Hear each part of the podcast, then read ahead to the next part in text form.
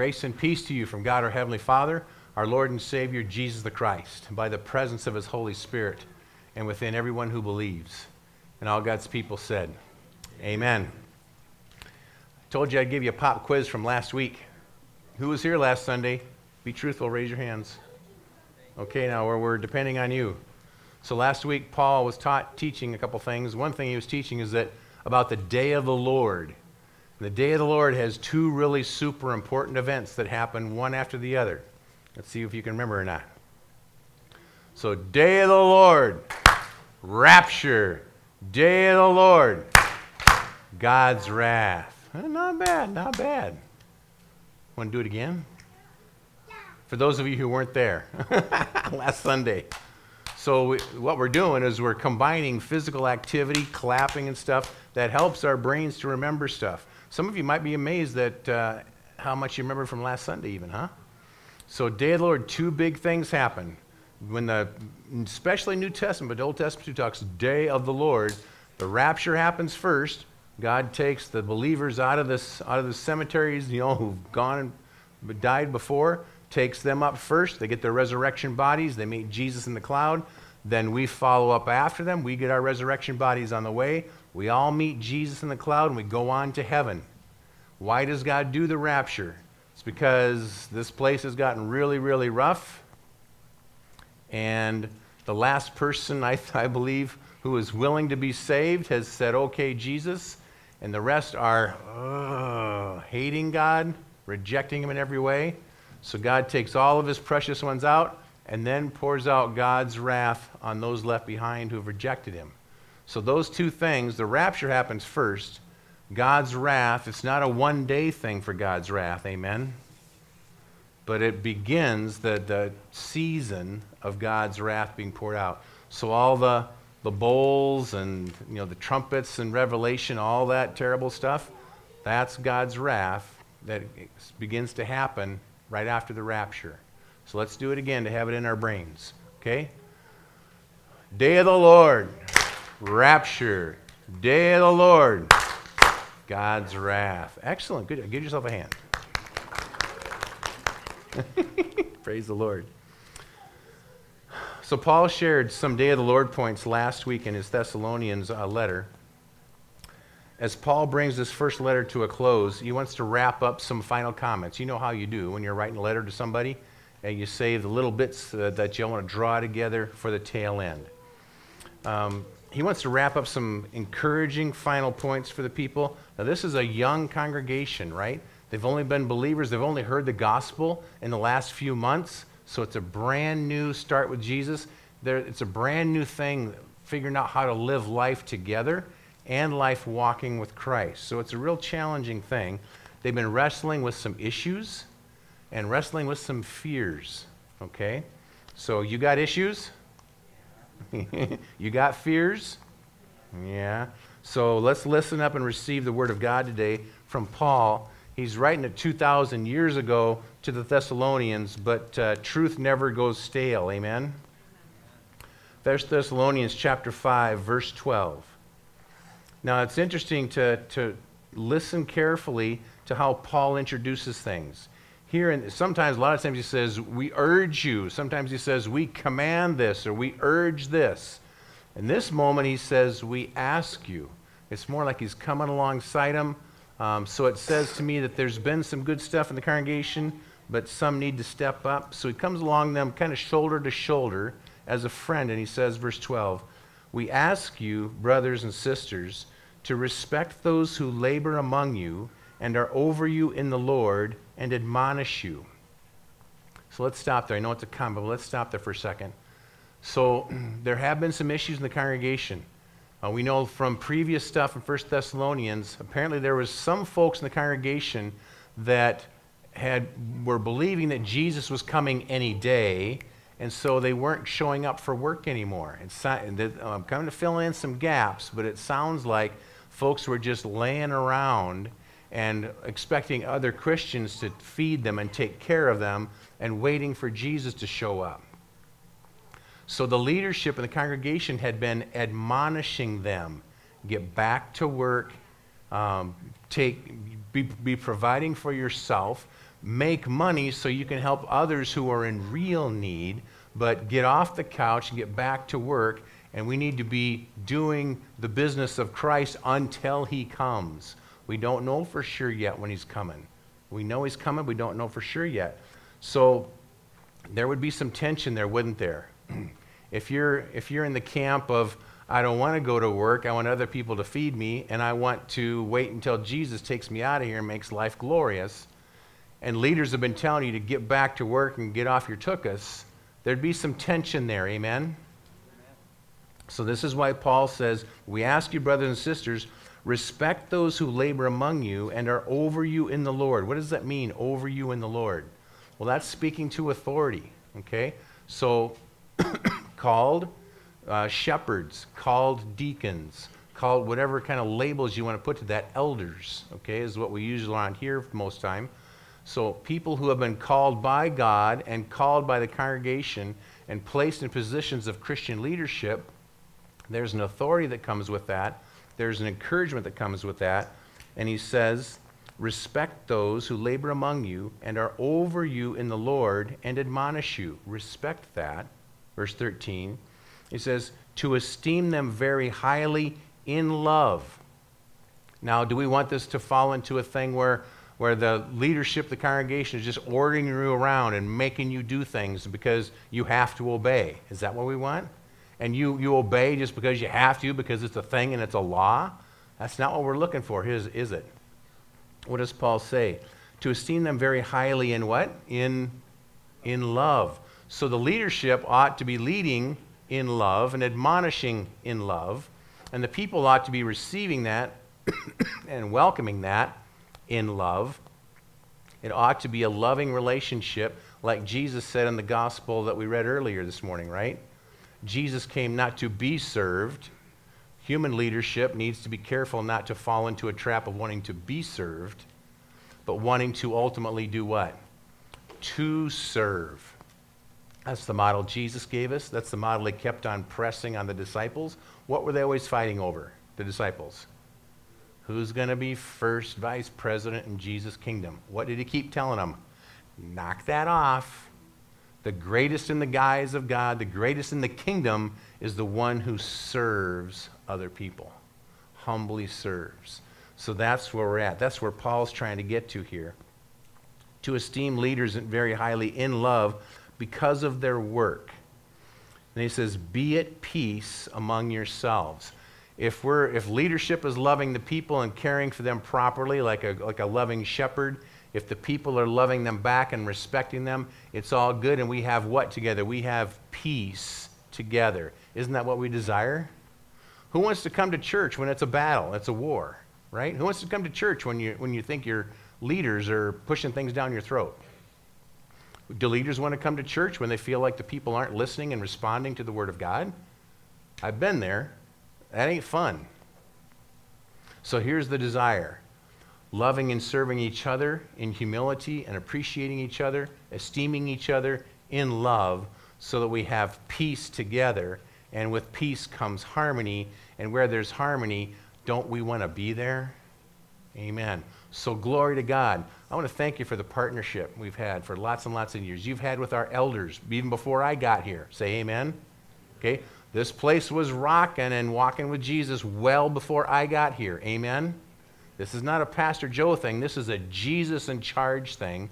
And this is people walking in humble leadership and the congregation doing a beautiful job of respecting and honoring that. Okay, so I want to thank you.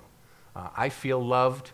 I feel respected. I feel forgiven when I don't always get it right and do it right. I'm a human being. Sometimes I get cranky. I think I'm getting ready to be a grandpa, okay? So... So I thank you for your patience and your love and grace for me. We have a lot of good things going on here, and it's by the grace of God. So it says, be at peace among yourselves. Verse 14. Now notice he says, we urge you. He started with, we ask you, brothers. Now he's getting a little more punch here. He says, we urge you, brothers, admonish the idle. So get off the couch. We don't have that problem here. We got a lot of hard-working people here. Say glory. When he says, admonish the idle Encourage the faint-hearted. So remember previously some people were asking about, has the day of the Lord come already? Is that going to be terrible? How's that going to work for us? Faint-hearted, right? Worried, concerned. He says, encourage the faint-hearted. Help the weak. People who are actually weak, who are actually in need, be there to help out and to help up. Help the weak. Be patient with them. With how many of them? Be patient with them all. We all need patience with each other. Amen.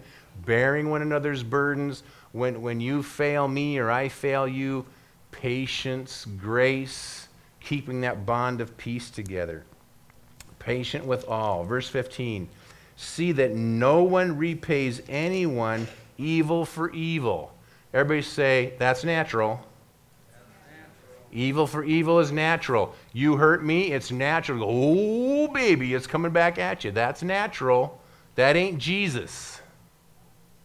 That's not the Holy Spirit. That's not the fruit of God active in me.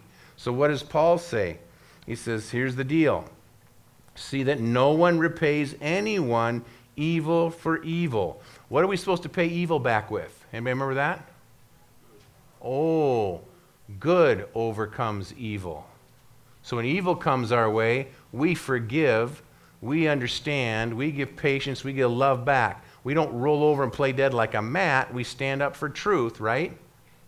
But we give them love and patience and forgiveness. We always seek to do good to one another and to everyone. Even our enemies? Even those who persecute us? Easy to get the right answer on Sunday morning, amen? Ah, buckle up. We're going to find out if we love people like Jesus loved people. We're going to find out. Can you love the persecutors? I've had a guy in the jail Bible study the last three times. Woo, a hard man to love. That's good. I need that work, right? I need that edge. Love everyone with the love of Christ. Verse 18. Okay, these are easy, so just going to run right through them. Rejoice always. Yeah. Easy, right? Pray without ceasing. Give thanks in all circumstances.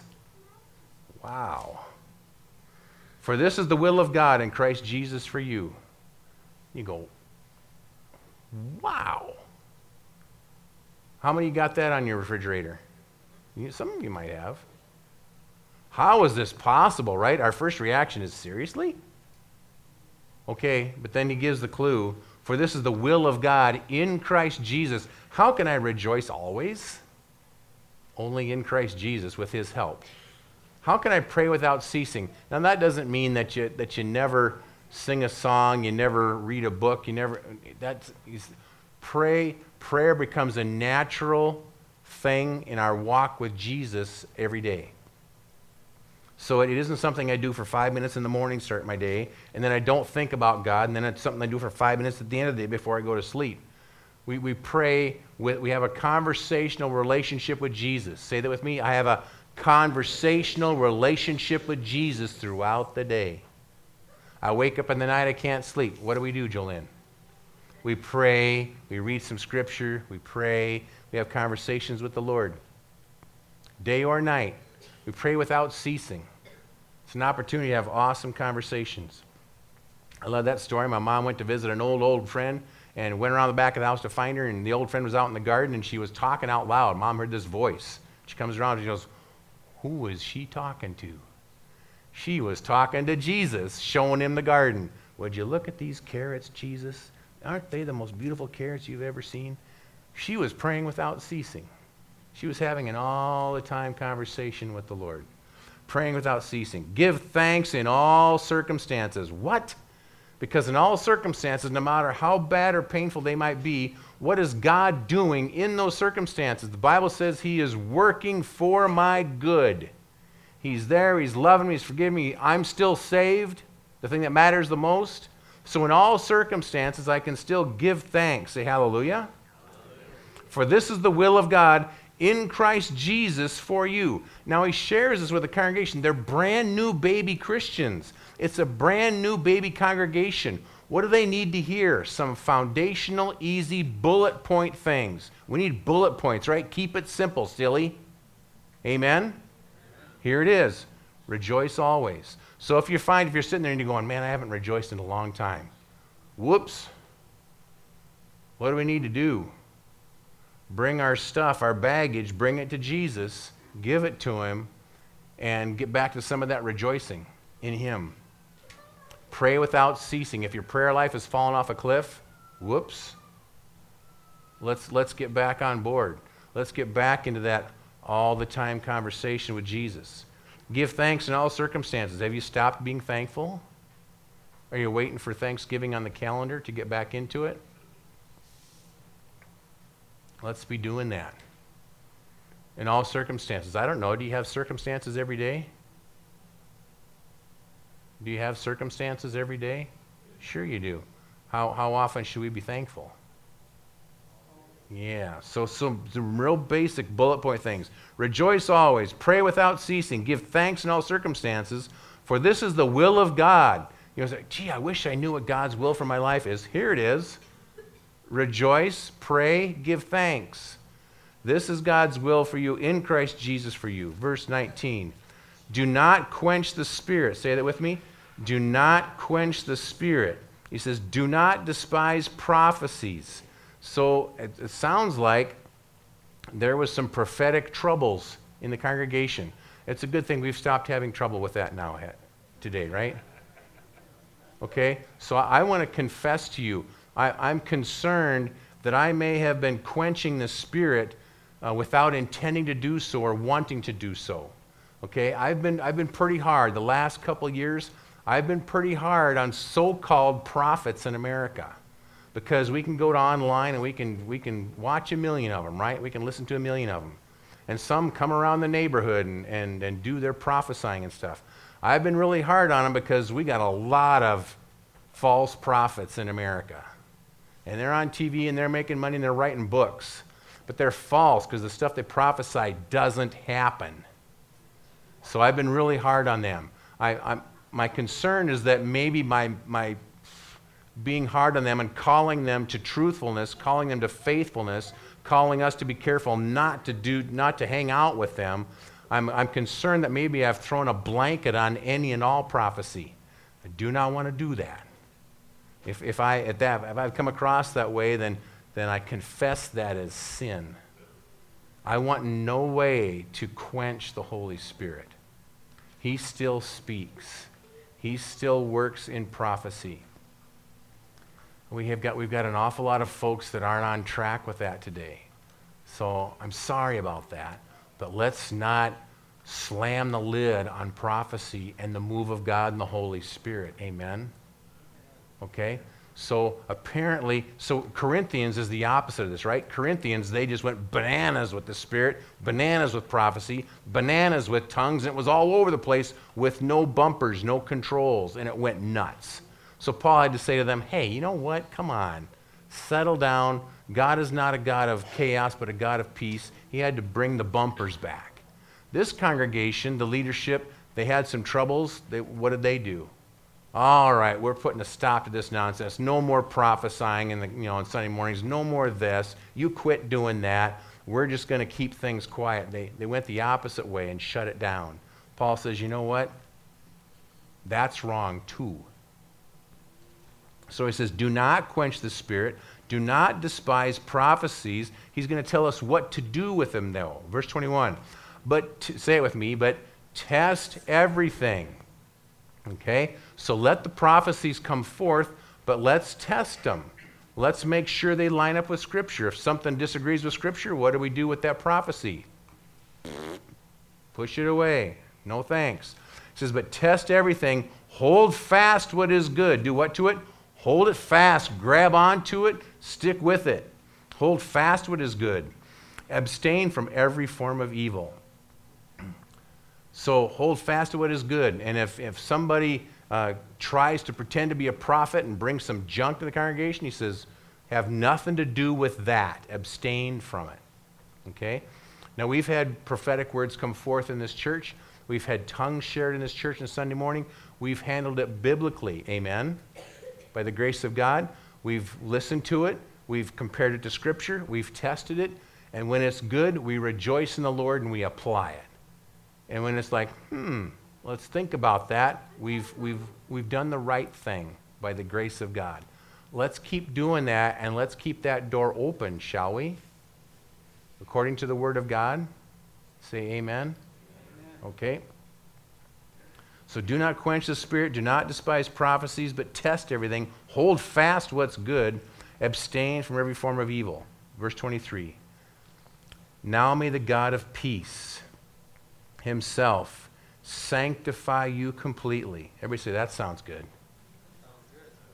Sanctify you completely. Make you holy completely. Completely. Completely holy. I just want you to start soaking in that, because he's going to tell us more.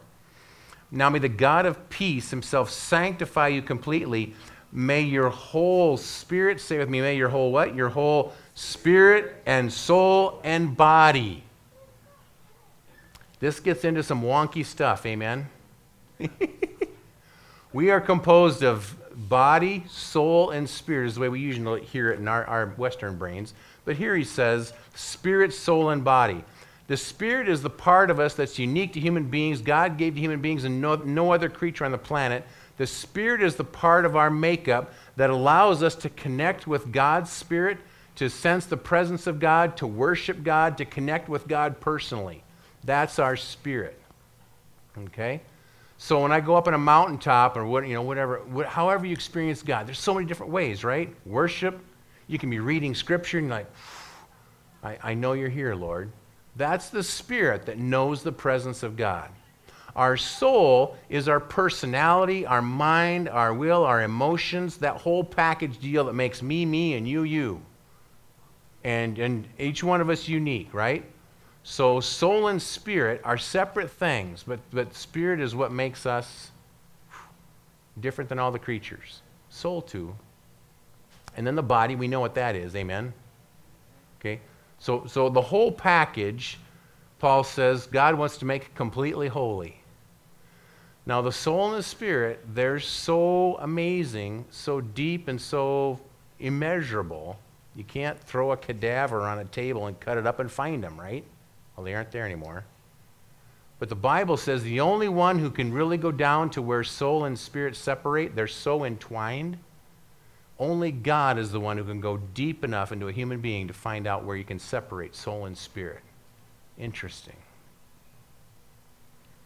What does God want to do with this whole package? Now may the God of peace himself sanctify you completely. May your whole spirit and soul and body be kept what? Blameless. Be kept what? Blameless at the coming of our Lord Jesus Christ. So when Jesus cleans you up with his blood, how deep does the cleaning go? It goes all the way through, baby. All the way through. All the way through your soul, all the way through your spirit, all the way through your body. The Lord God cleans you up all the way through. Say it with me, all the way through. Hallelujah. Be kept blameless at the coming of our Lord Jesus Christ. He who calls you is faithful. Now say this, let me say it out loud. This is the gospel. This is the good news. He who calls you is faithful. He will surely do it. Now some of you didn't say it. I'm asking you. Come along, it's Scripture. I'm not leading you off a cliff. He who calls you is faithful. Say it with me. He will surely do it. And you go, why do I emphasize that? Because you can't do it. You know this, right? You can't make yourself holy and blameless and clean all the way through. You can't even pinpoint where your soul and spirit are. You can't. How would you cleanse your spirit and your soul? How would you do that? You can't. But we have to be blameless when we come into the presence of God for eternity, amen? Amen? Who can accomplish that? Only Jesus can accomplish that. We'll say, gee, I hope he does. No. Paul says, he will surely do it. You can count on him. Why do you count on him? Because he loves you. because he already did it for you. He accomplished it. He says, I love you. I came to do all this for you. I went to the cross for you. I came out of that tomb for you. I went up to the right hand of the Father for you. I'm coming back for you. Day of the Lord, rapture, I'm coming back for you. And I'm coming back for a spotless bride.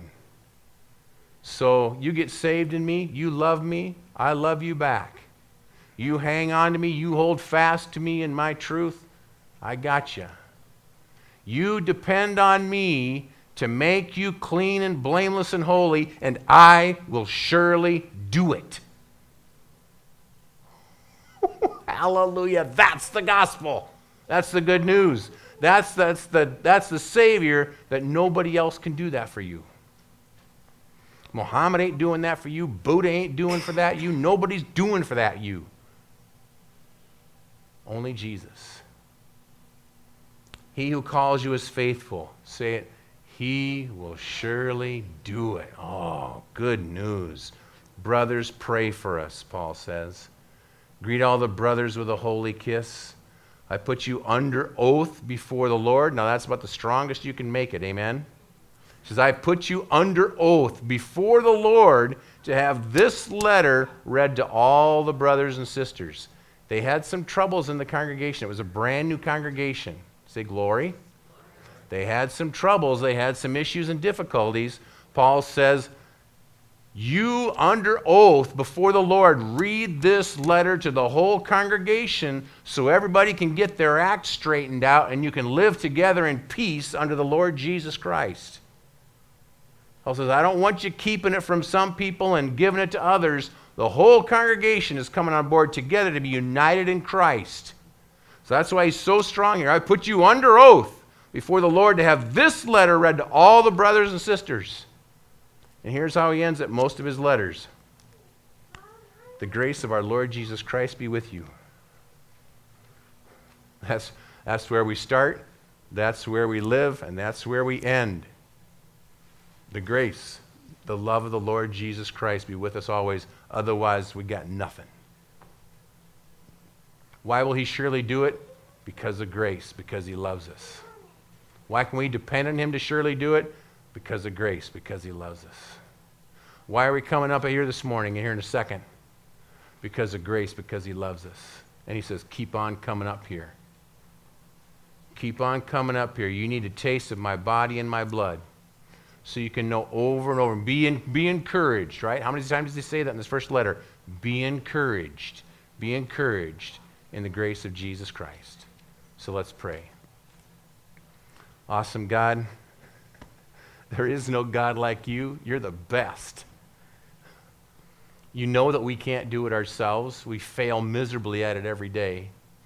But you come in your love and you pour it on us. You help us to love and trust you back.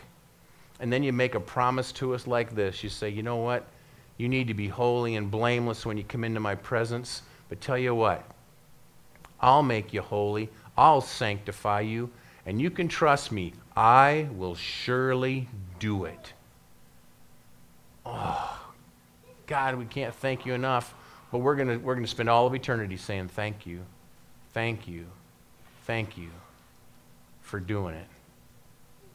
For making us children of God in Jesus' name by your power. Thank you, Jesus. Thanks for surely doing it. And all God's people said, amen. Thank you, Lord.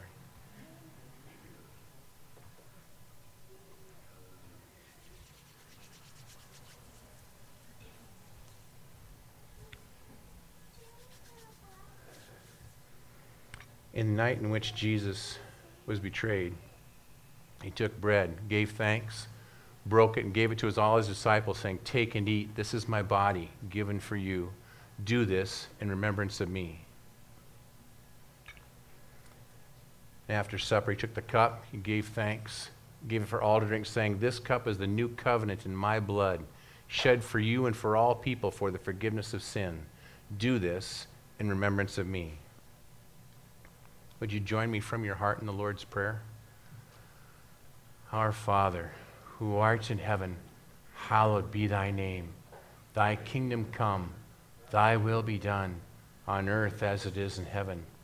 Give us this day our daily bread, and forgive us our trespasses, as we forgive those who trespass against us. And lead us not into temptation, but deliver us from evil. For thine is the kingdom, and the power, and the glory, forever and ever. Amen.